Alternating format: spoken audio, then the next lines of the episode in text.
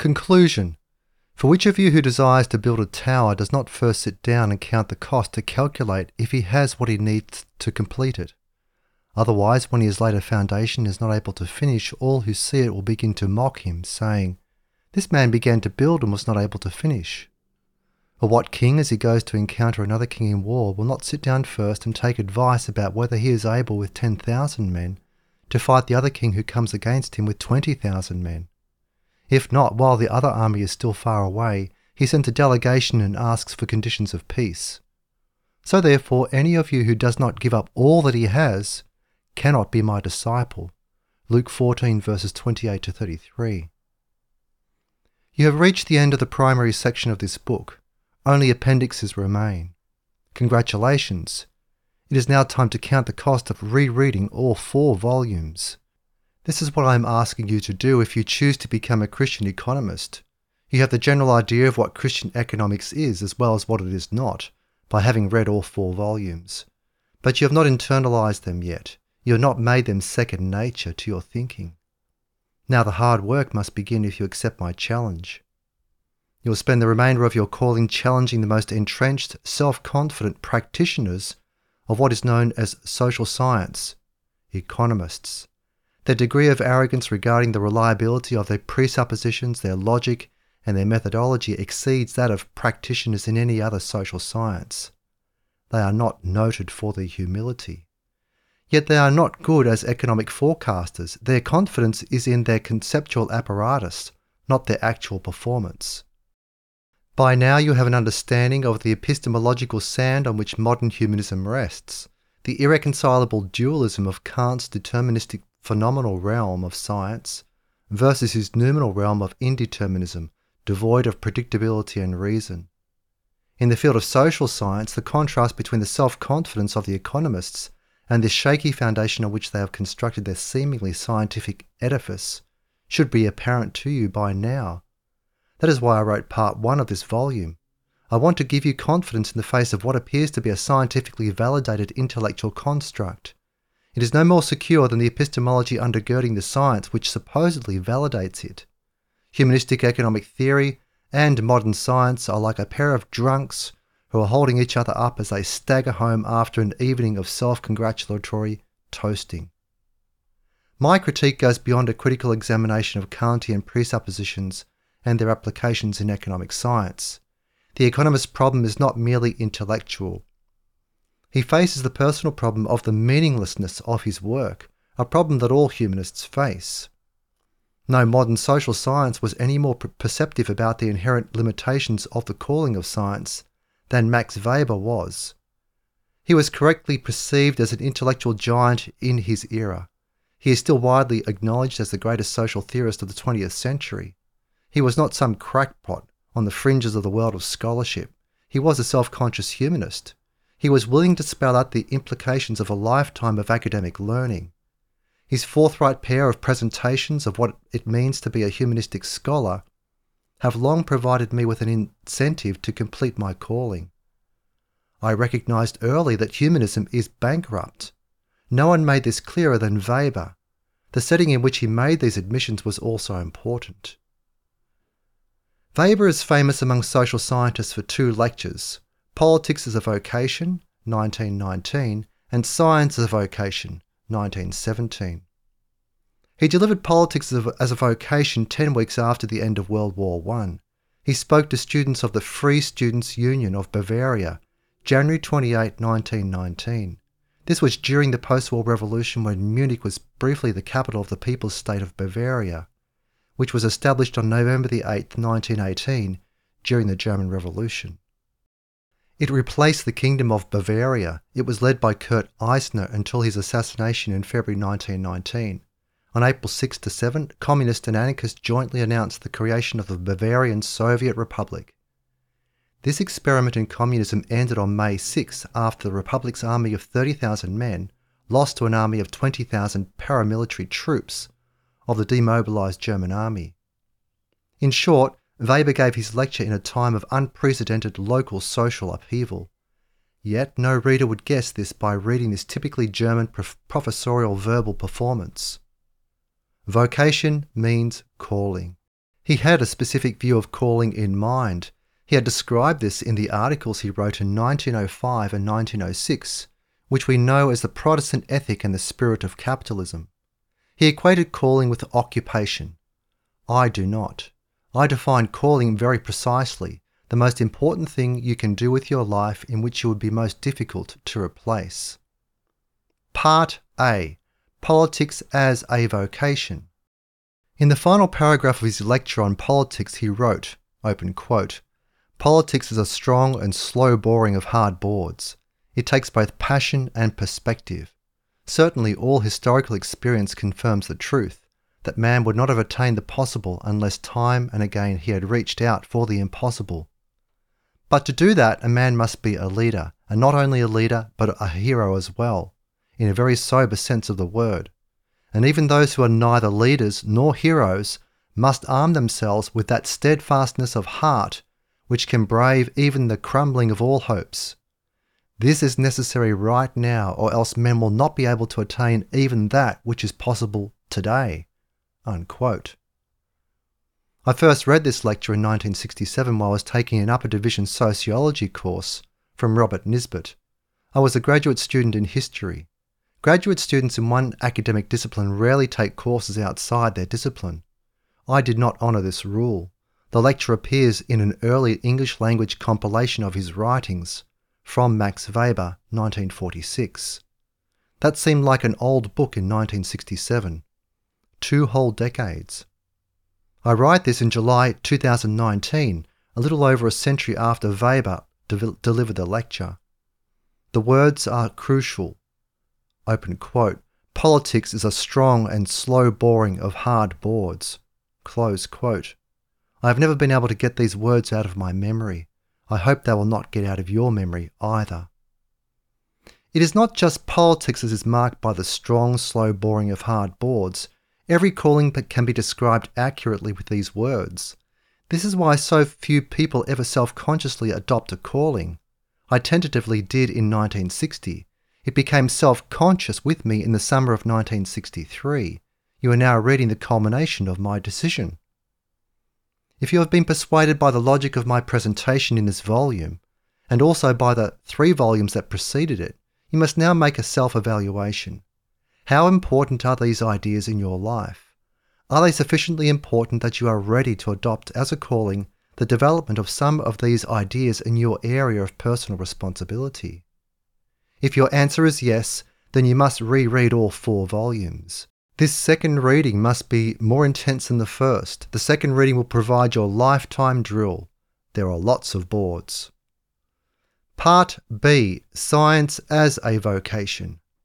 More important from the point of view of a life of scholarship is the other lecture, Science as a Vocation. Most Weber scholars believe that he delivered this lecture at Munich University in the midst of World War I. The British blockade had reduced food supplies in Germany. It was a trying time. The implications of this lecture have been in my memory ever since 1967. He opened with two questions. What are the conditions of science as a vocation in the material sense of the term?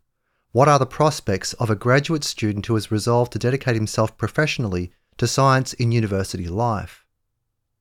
Those two questions were before me in 1967. First, I had decided on my calling no later than in 1963 to develop an explicitly Christian theory of economics. I knew that no college was likely to pay me to do this.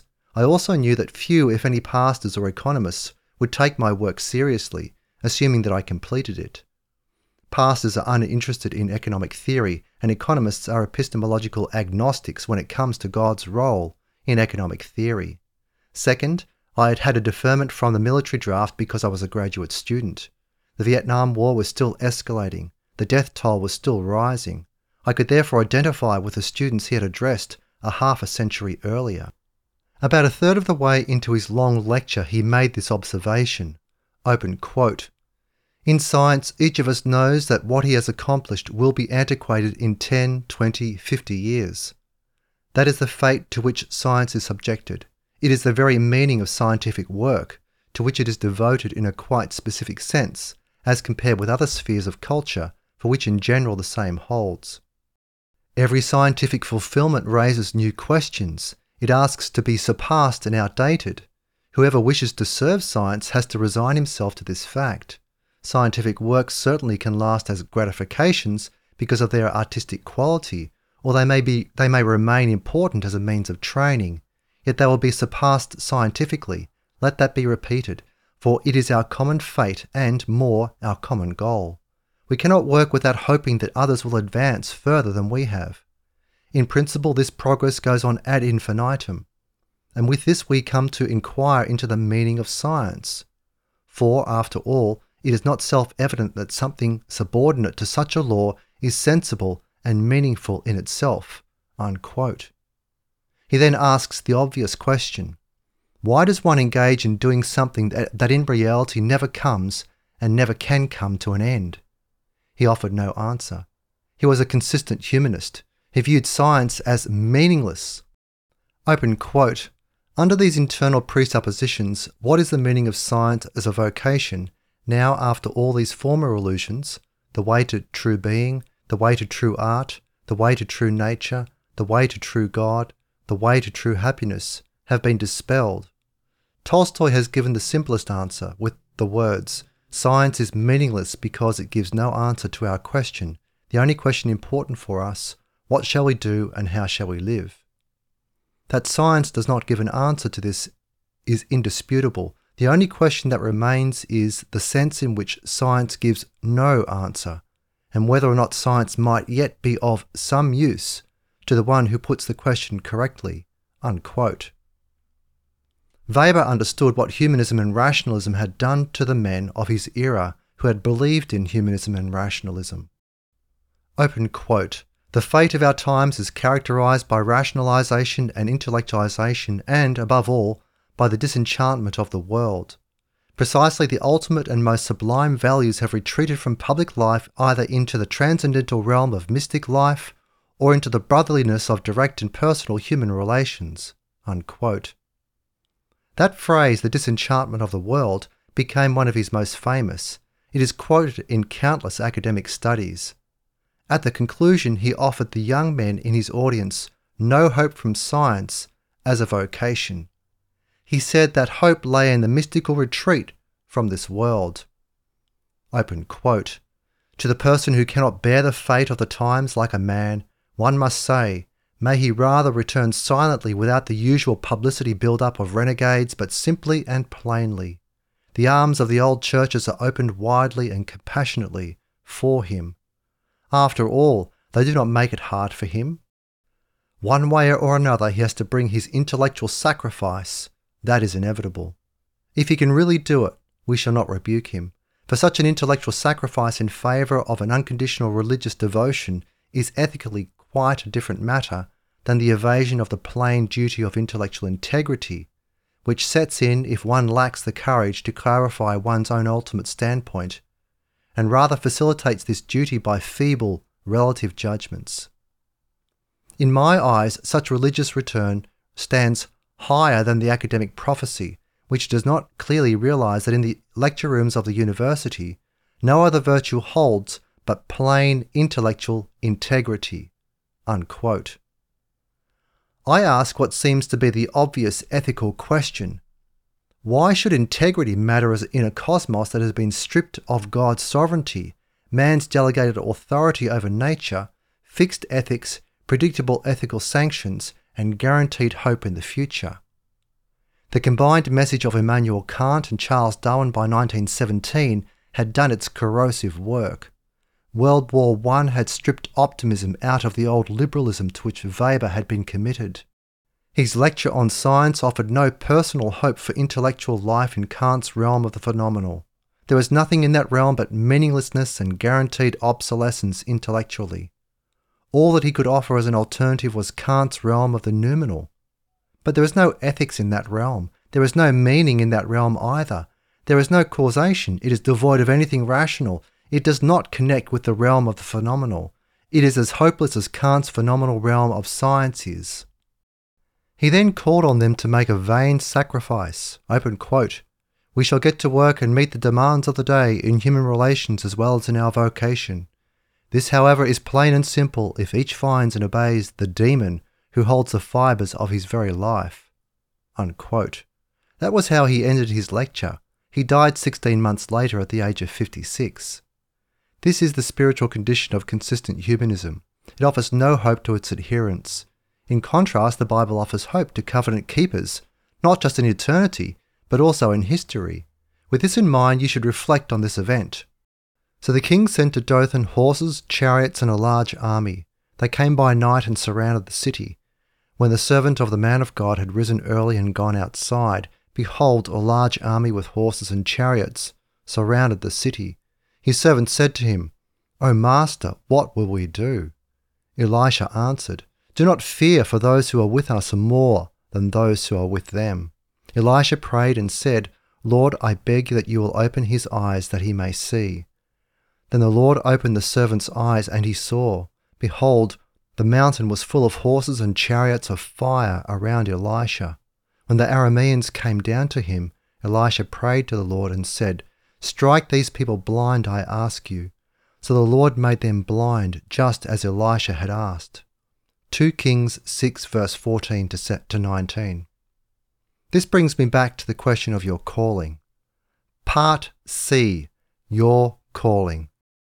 What about you? If you are a Christian, there are people around you who will recommend something comparable to what Weber recommended to those young men. They will recommend pietistic withdrawal from the intellectual world. They will recommend personal ethics, a strong family life, and perhaps even ways of making a lot of money. I am offering you something very different. I am offering you a calling. The calling I am offering may not be the one for which you are best equipped but you had better find some calling. We do not live in Weber's imaginary Kantian Darwinian world. Our work will be not be overcome by scientific progress if it is committed to the Bible. It will be extended. Parts of it will be, will be made obsolete. That is the price of progress. It is a small price to pay. The Bible teaches that there is linear history and there is also historical progress. It will culminate in the final judgment, followed by the marriage supper of the Lamb. Then the accumulated capital of covenant breakers and covenant keepers will be transferred by God the Father to the bride of Christ. Christ will have paid this bride price, definitely at the cross, progressively in history, and finally. The positive results of your efforts in history will be part of that bride price. This inheritance will be transferred to you with a positive rate of return interest at the marriage supper of the Lamb. I offer a warning. It is a warning that F.A. Hayek gave to a group of undergraduate economics majors in 1944.